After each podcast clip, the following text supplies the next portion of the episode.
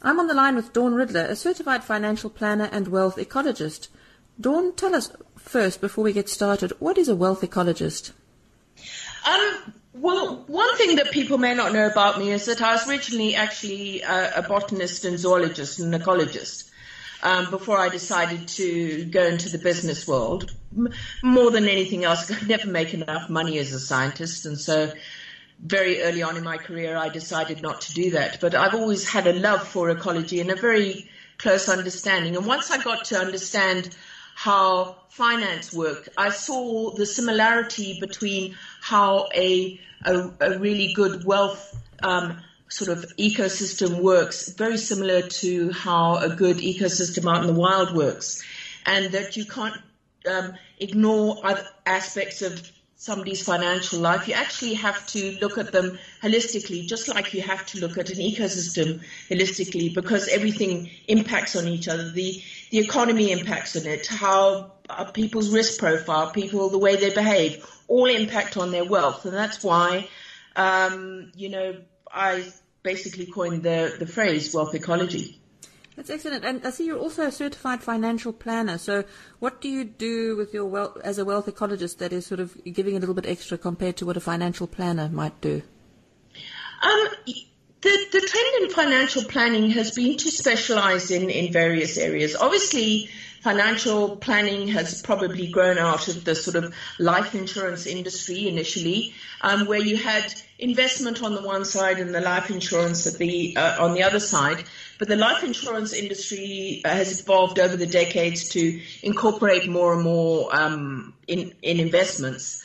Um, and now, when you get financial planning, because investments are almost the sexy side of the business, um, you know, people still in financial planning don't like to be referred to as a life insurance salesman or, you know, medical aid insurance salesman or something along those lines but um, they're actually missing the plot, and, and um, clients are missing out as a result of it. Because if you look at just, say, you're just looking at their life insurance, um, without a very good understanding of investments and how that impacts on their life insurance, um, that you actually aren't giving the, the correct advice. You have to look at the entire spectrum of somebody's risk and somebody's investment and how they spend money and how they save money and how they consume money um, to really be able to help advise them grow their wealth because that's all they want to do at the end of the day. You know, they don't wake up in the morning and say, "Oh, goody, today I'm going to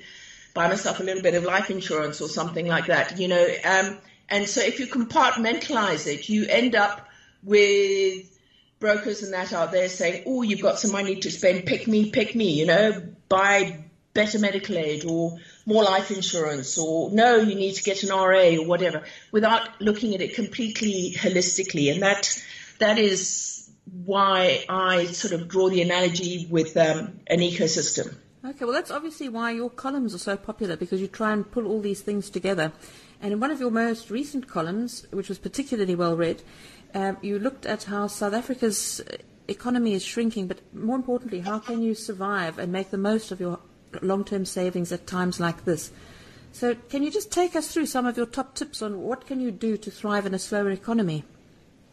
Um, I, I, think, you know, if, if, you look at wealth in its absolute simplistic terms, um, all it is is you've got income minus your consumption, and that is your wealth. So if you want to increase your wealth, you can do uh, only really a few things. You can make sure that the wealth is looked after properly, and there's some tips along along those lines.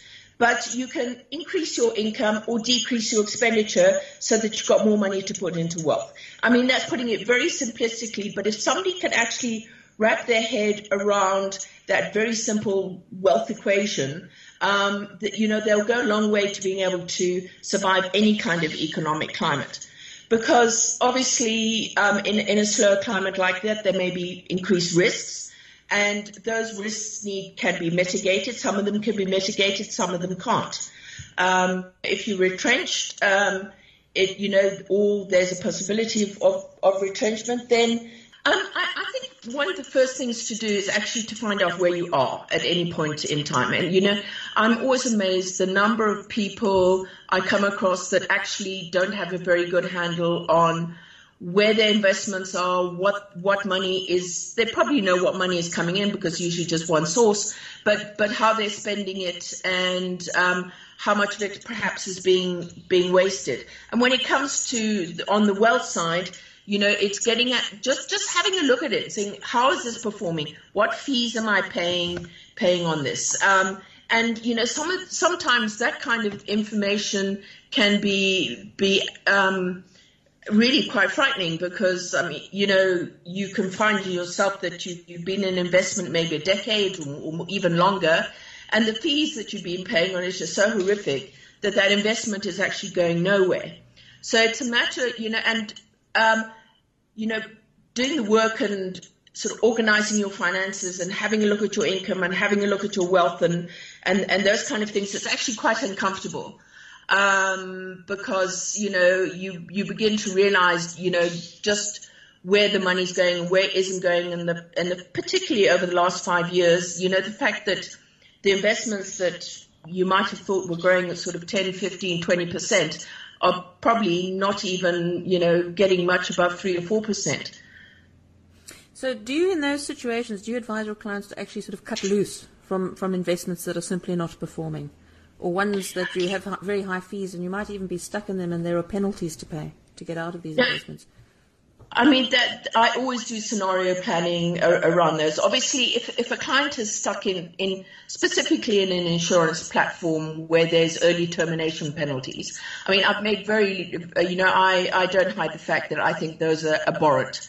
I think um, the financial services board, as it used to be known, or whatever they're calling themselves today, really should step in and do something about that because some of those termination fees are absolutely abysmal. Um, but I mean, for example, I did um, what's called an effective annual cost report, which is what is now replacing the total expense ratio report, on a on a client with a big insurer, had an endowment with a big insurer, and his effective annual cost was 5.6% per annum. I mean, that is outrageous.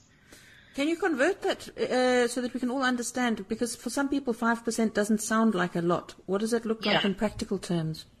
Well, you know, the thing is, all investments really you should compare against um, inflation. Now, inflation has been running for a good while now at around 4.5 to 5%. So let's say it's on the upside, inflation is running at 5%. If um, your fees are then running at another 5%, that means that investment has to do better than 10% before it goes anywhere. Right. Right? Now, um, that, you know, if you don't sort of really know the context of that, I mean, none of our markets have been giving you 10% for a long time. Right. The, the equity market, for example, the stock exchange, has been effectively flat for three years, probably longer, right? It depends on what you measure from a month to month basis, but it's been really running flat. In other words, zero. Okay. Right. Your money market has been really good. It's been um, out of you know the historical norms, and it's been giving you. You can probably get around about seven percent, which is running at say 2 to 3% above inflation, which historically is extremely good. It's the kind of region that you expect property and that kind of thing to do. So for um, none of none of the investments out there, well, very few investments out there, particularly on a three or more year, more year basis, have been doing anything like 10%. So if you've been paying fees of 5.6% and inflation's running at 5%, and you're paying 10.6%, your, your, the real return on your investment is probably decreasing all the time. That's it's quite that scary. It, it, it is very scary. I think one of the one of the reasons I, I, I blog so extensively is to try and increase the, the, the basic knowledge for people out there so they understand things like real inflation, um, you know, and, and real return on investment. Um, the fact that you've made a profit um, is meaningless when you take inflation into account. Right. So, Dawn, it, just in a nutshell, then, what would your top tip be in this uh, current situation where we've got a shrinking economy?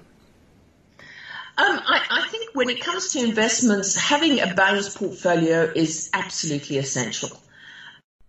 Thank you, Dawn. That was really insightful. That was Dawn Ridler from Johannesburg.